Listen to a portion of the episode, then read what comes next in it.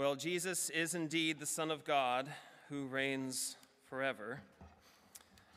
Please allow me to add my welcome to everyone's uh, this morning, this morning, this evening, and um, just delighted, especially if uh, you're new or visiting for the first time, that, um, that you get to be with us this evening. Tonight we are going to um, turn to Mark chapter 11 starting in verse 27, which is on page 848 of the church Bibles. Mark 11, 27. And we will be looking through chapter 12, verse 12.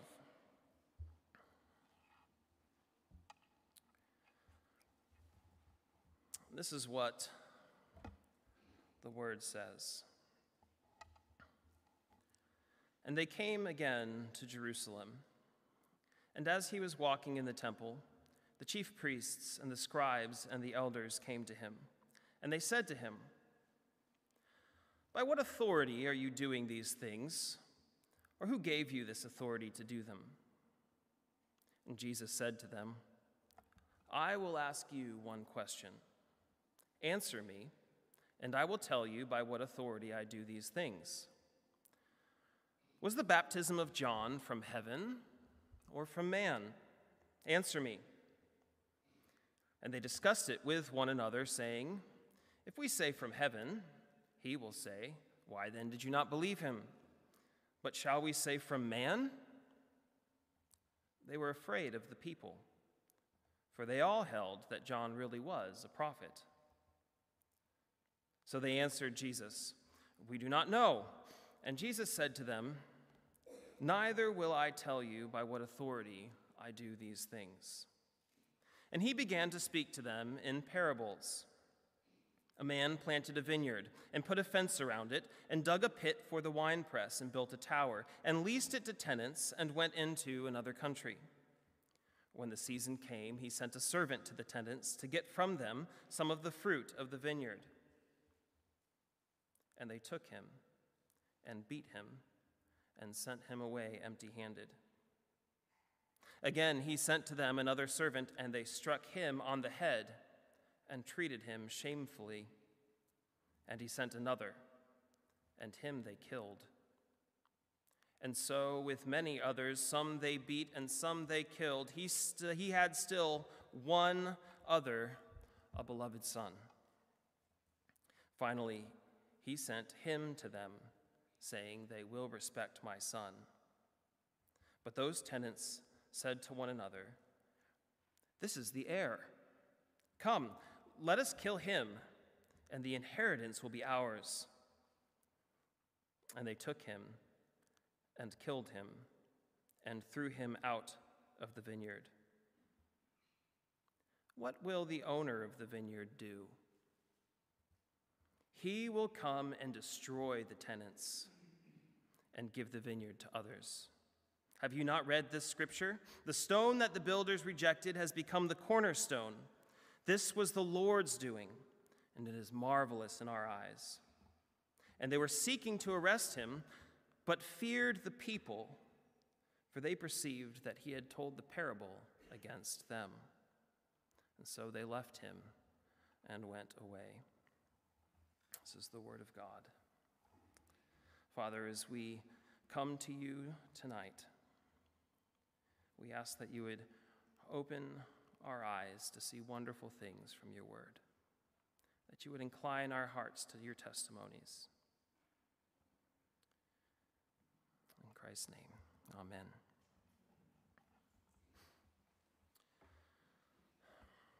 We're going to talk tonight a little bit about rejection.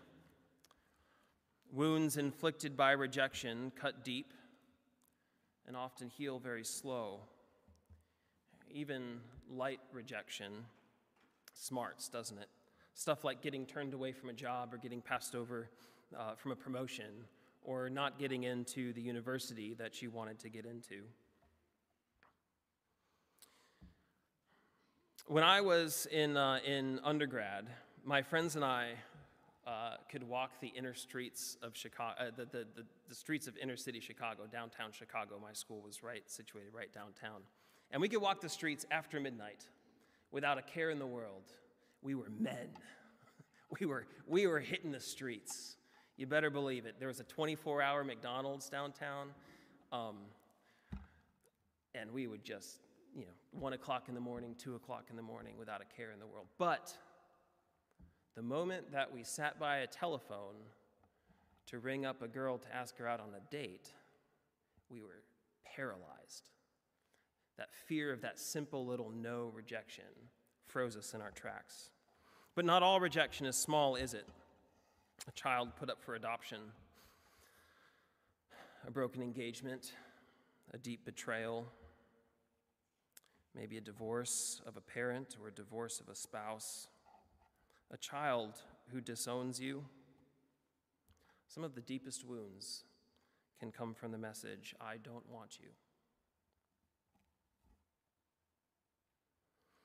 For Jesus, this had been a long time coming. You see, in the highlands and lowlands of Galilee, he had traveled from synagogue to synagogue, over the plains and across the sea, teaching and feeding, healing and restoring, cleansing and calling for repentance.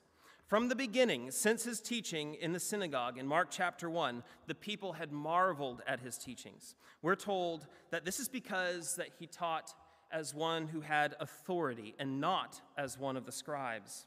And by and large, this was the response of most who heard him, this marveling that happened, perhaps most of all from his disciples. And after he's traveling around in Galilee and he gets to the northernmost part of his journey, he begins to turn south. And right at that moment, right after Jesus confesses, uh, sorry, right after Peter confesses that Jesus is the Christ, here we find in chapter 8, verse 31 of Mark, that he began to teach them that it is necessary for the Son of Man to suffer many things, and to be rejected by the elders and the chief priests and the scribes, and to be put to death, and in three days to rise. This moment had been a long time coming. He travels south arriving in Capernaum, back by the Sea of Galilee again in chapter 9. In chapter 10, he moves from the northern region of Galilee to the southern region of, region of Judah and is down at, uh, on the other side of the Jordan, the lowest point before getting and ascending the mountain uh, to Jerusalem, up and up Mount Zion. Two weeks ago, we heard about the parade that welcomed him with the words of Psalm 118 Blessed is he who comes in the name of the Lord. He walks into the temple and turns around and walks out. And the next day, as we saw just last week, he walks back into the temple and using the same language that describes what Jesus did to the demons across the regions of the north, he casts out those who are profaning his sacred temple. And he begins to teach that the temple was to be a house of prayer. And we're told in verse 18 that the high priests and the scribes heard it, and they were seeking how they might destroy him. For they feared him, for all the crowd marveled at his teaching. From the crowd marveling in the first synagogue in chapter 1 to the great temple in Jerusalem, the response was the same. The people marveled at his teaching but not the high priests, not the scribes, not the elders. This moment was a long time coming. The setting is the temple in Jerusalem. Herod had begun a building project to renovate Zerubbabel's temple. It was so large that he needed to build a retaining wall for it, and the space inside the retaining wall was 33 and a half acres. 33 and a half acres. For if you're more familiar with the metric system, that's 13 and a half hectares. If you've ever been up to the Overgate Shopping Center in Dundee, both floors, two stories, I believe, both floors combined form the equivalent of nine and a half acres. So we're talking a space three times the size of the two floors on one surface level of the Temple Mount. To get closer to 33 and a half acres, um, if you started over here down by the cathedral on South Street, and you walked up South Street to the arch, and you take a right to get to North Street, and you get to North Street, and you turn right again and hit all the way back down to the cathedral, that's about the size of the space that we're talking. That's just a little bit over the 33 acres. There still are stones from the retaining wall of Herod's temple in Jerusalem. They average about 15 feet across and 4 feet high, some weighing up to 70 tons or 63,000 kilograms. Construction was started in 20 BC and wouldn't be fully finished until AD 64. This was not your seaside Galilean synagogue. In the words of Dorothy, we're not in Kansas anymore, Toto. And let's remember together that the day before, he had just thrown out the money changers from the temple. He had cleared the temple courts, some 30 acres of these money changers, this itinerant preacher, this rabbi with a traveling school, an outsider who had just violently expelled a money making machine from a government building with a government stamp of approval. And you say, How can that be?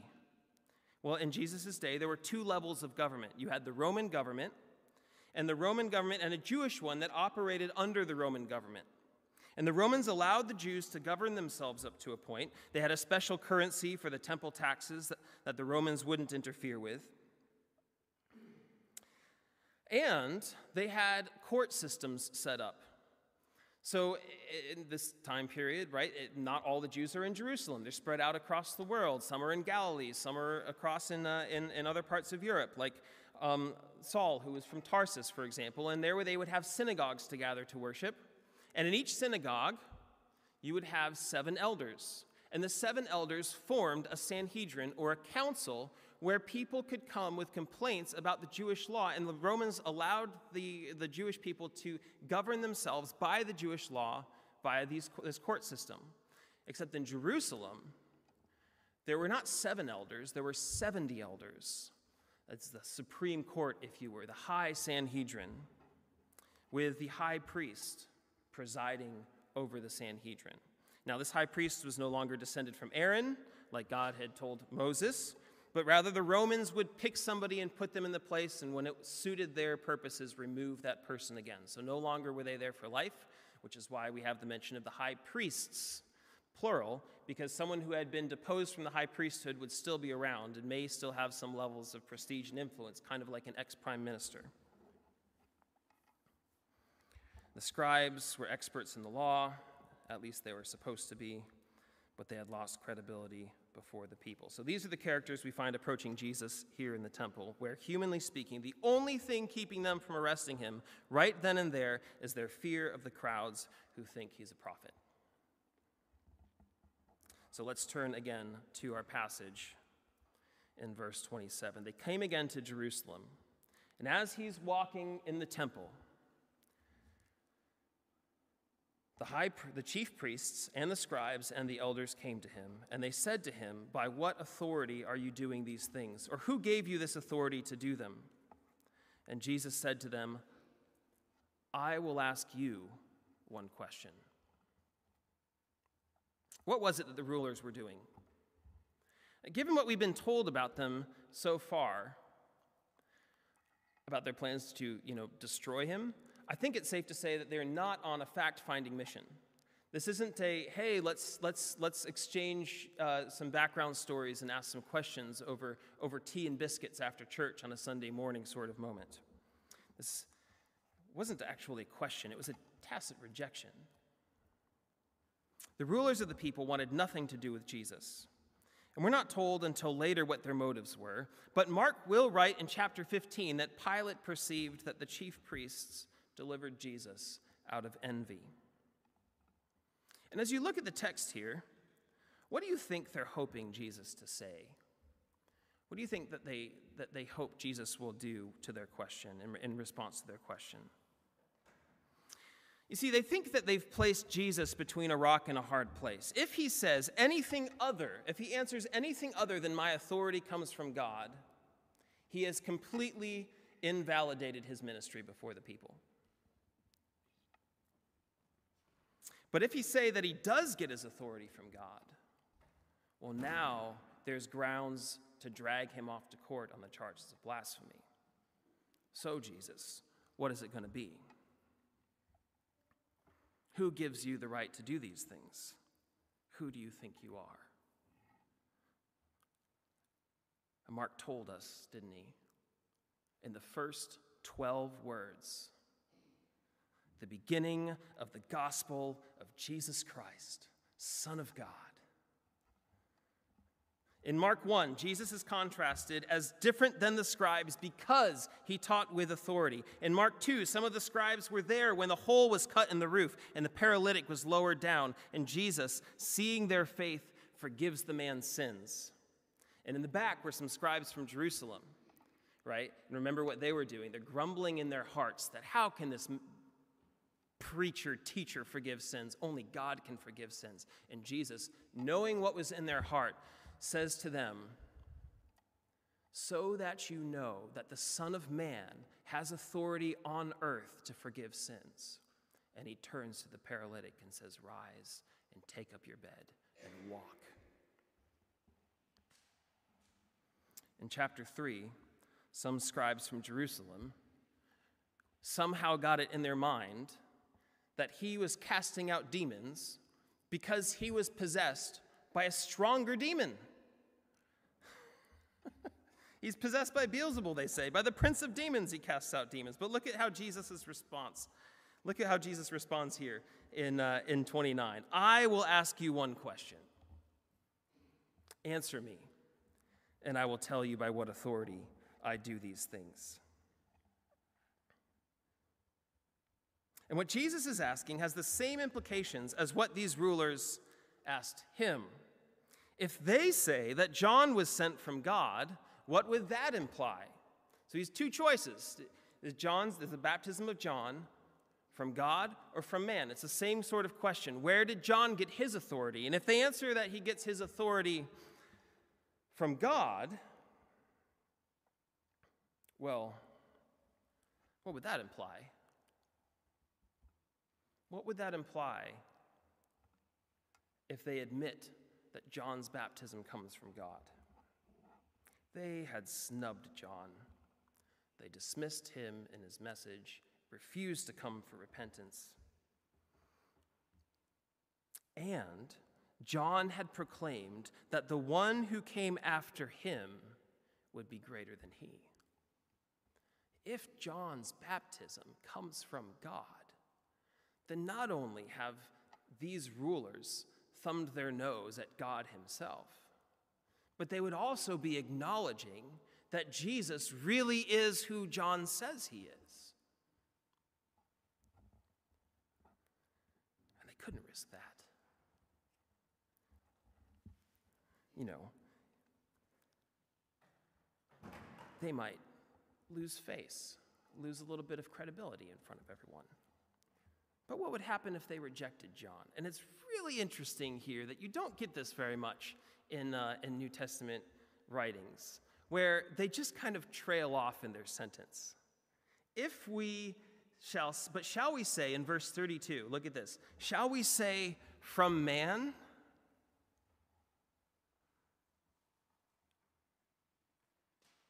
They were afraid of the people.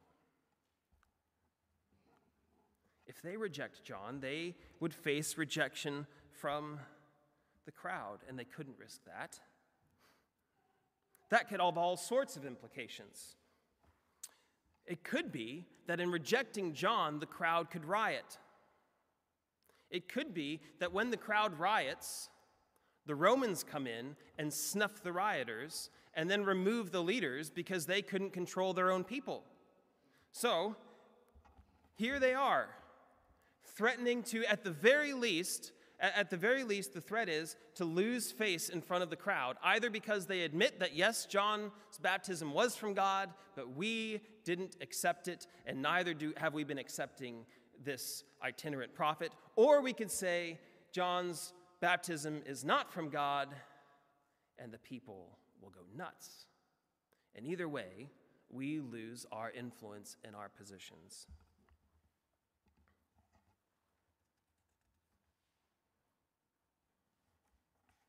Their existential need for validation from the crowds crippled them, and Jesus tactfully had turned it against them.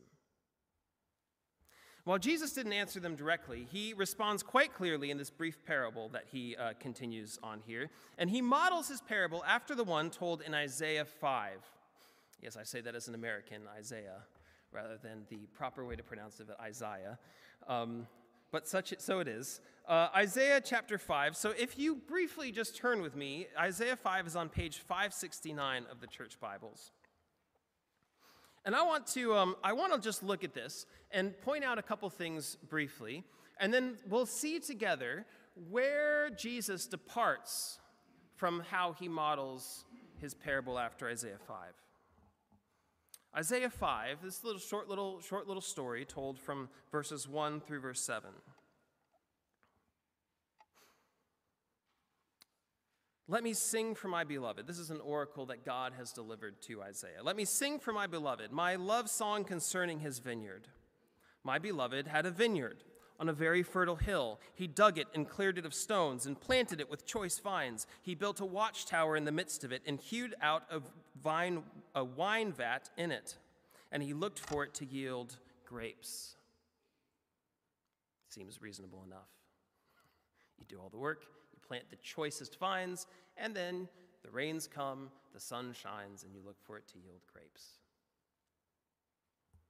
But the end of verse 2 says it yielded wild grapes, or maybe thorns. We're not entirely sure what it is, but it certainly is the opposite of grapes. And now, O inhabitants, verse 3 of Jerusalem, and men of Judah, judge between me and my vineyard. What more was there to do for my vineyard that I have not done in it? I looked for it to yield grapes. Why did it yield wild grapes? And now I will tell you what I do, what I will do to my vineyard. I will remove its hedge, and it shall be devoured. I will break down its wall, and it shall be trampled down. I will make it a waste. It shall not be pruned or hoed, and briers and thorns shall grow up, and I will also command the clouds that they rain no rain upon it. For the vineyard of the Lord of hosts is the house of Israel, and the men of Judah are his pleasant planting. He looked for justice, but behold, bloodshed, for righteousness, but behold, an outcry. A couple things to note before we turn back to Mark. Here, God is the one who plants and prepares the vineyards.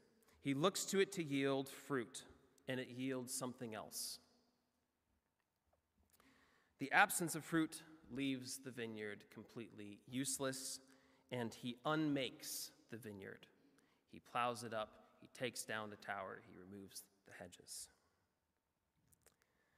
He looked for righteousness, he looked for justice, there was bloodshed, he looked for righteousness, there was an outcry. This is a terrible prediction of the judgment that awaited the people who had abandoned the covenant with God in the Old Testament.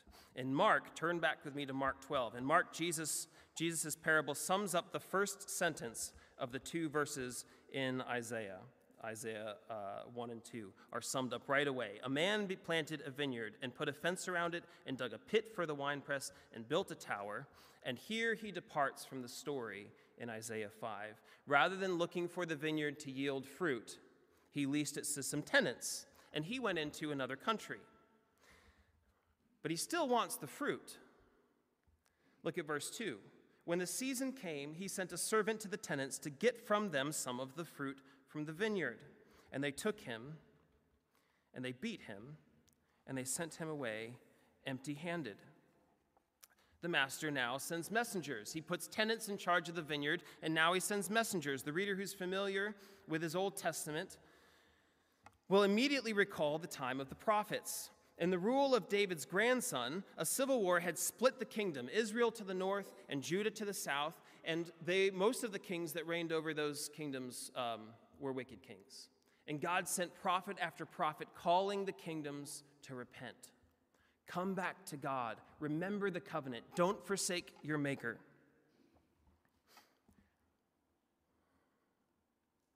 And time after time, the prophets are beaten, they're stoned, they're imprisoned, simply for delivering the message that God had given to them.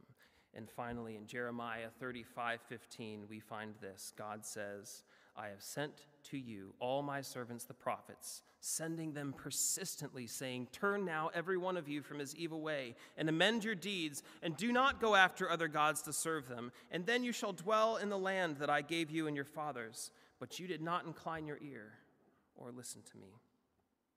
One servant is beaten, the next is killed, again and again. And at the end, after all the serpents, Jesus says that the man still had yet one. There remained yet one.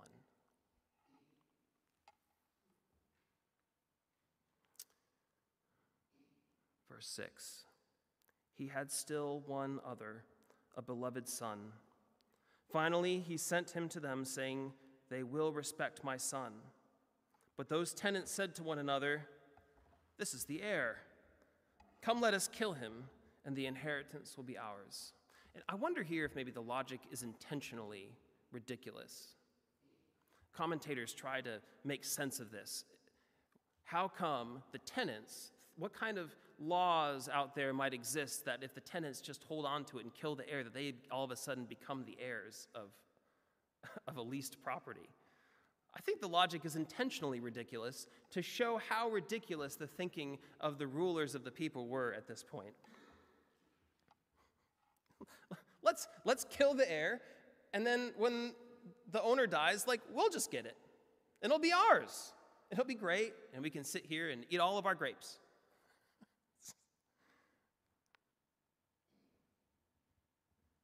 what will the owner of the vineyard do?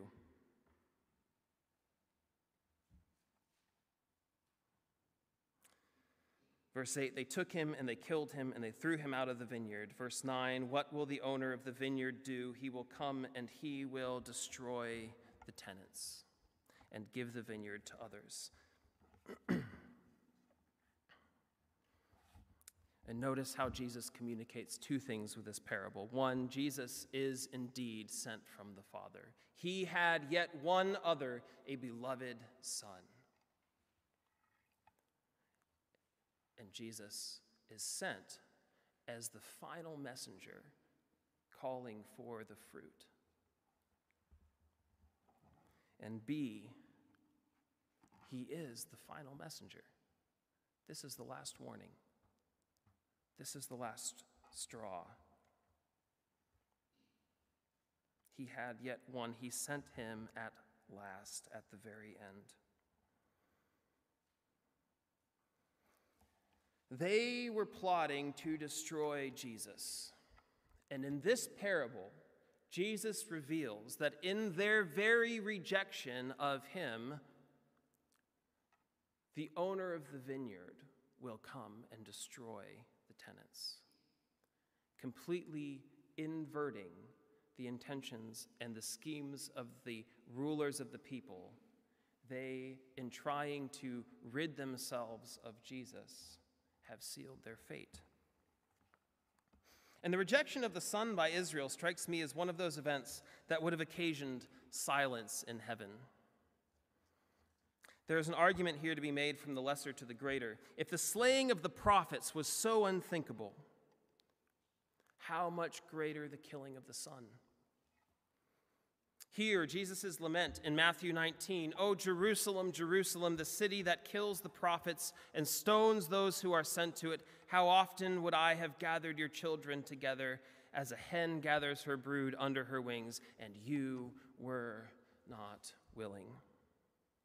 John writes in the first chapter of his gospel, the true light which gives light to everyone was coming into the world. He was in the world, and the world was made through him, yet the world did not know him. He came to his own, and his own people did not receive him. And Jesus says to the Pharisees, Have you not read this scripture in verse 10? The stone that the builders rejected has become the cornerstone. This was the Lord's doing. In the Greek, the Lord's doing, that's intentionally fronted and highlighted. This is from the Lord.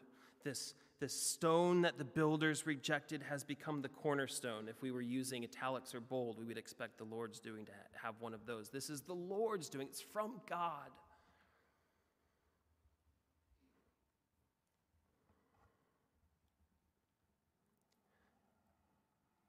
The analogy of the parable is not pure, for the son, rejected and cast out of the vineyard, killed and cast out of the vineyard, becomes the cornerstone or the capstone of a, of, of a whole new structure. And you can almost imagine, because the temple, remember, was being built from 20 BC to 64 AD. And so we can almost imagine the stones still being brought in. And you can almost, and this, is, this comes from Psalm 118. So I'm not, I'm not trying to say to rip it out of context, but to perhaps think in the context of the temple still being beat, be built, that Jesus says, the stone that the builders rejected, this one has become the chief stone, the stone of the most importance. And it's the Lord's doing, and it's marvelous.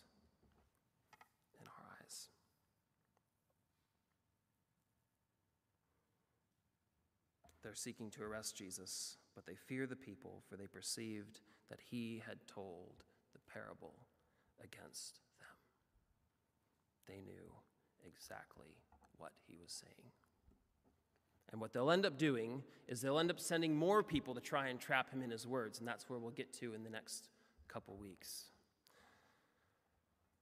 But for now, some reflections. First, there's no neutral ground. The Pharisees, or not, not the Pharisees, but the, the, the rulers and the elders, the, the, these high priests, they had a choice. They could accept or they could reject. Jesus came, there was not a third option. Does John baptize with authority from heaven or from man? Does the Son of God, the Son of Man, does he come with authority from God or authority from man? There is no neutral ground. It's either one or the other. And we find ourselves in the same pattern. Either we will face rejection from God or we'll face rejection from man. If we side with God, there is rejection from the world. And if we side with the world, there is rejection from God. Rejection from the world is a high price to pay. People will decide for you your motives for rejecting the world. They'll say you're spiteful, you hate, you're self righteous,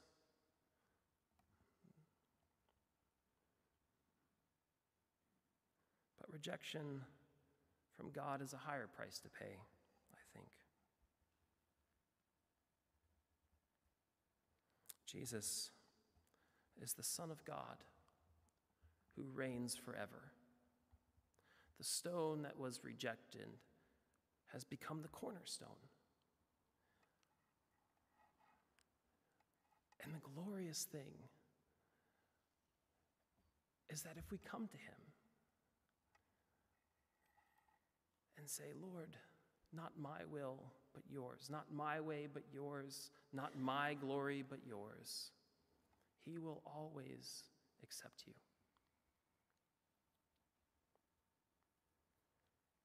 Stand firm then. In a letter, ancient letter of Ignatius, uh, Ignatius of Antioch writes to Polycarp, who would soon face death for his allegiance to Christ, he writes this He says, Stand firm as does an anvil which is beaten. It is the part of a noble athlete to be wounded and yet to conquer. And especially, we ought to bear all things for the sake of God, that he also may bear with us. It is better to be accepted by God and rejected by men. Hebrews says in chapter 13, Let us go to him outside the camp and bear the reproach he endured. Our king was rejected by this world system.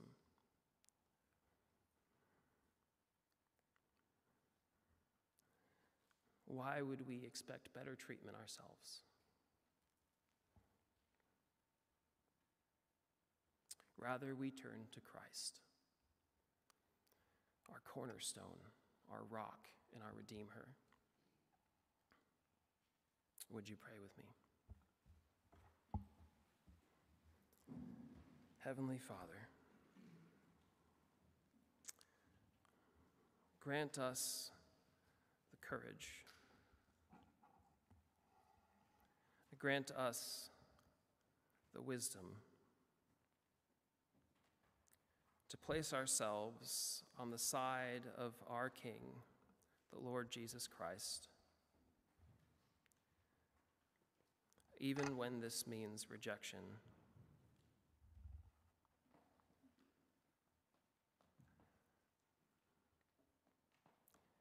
The ways of God are not our ways. But may this always be said about us, O King, that when it comes down to the wire, that we are found trusting in you.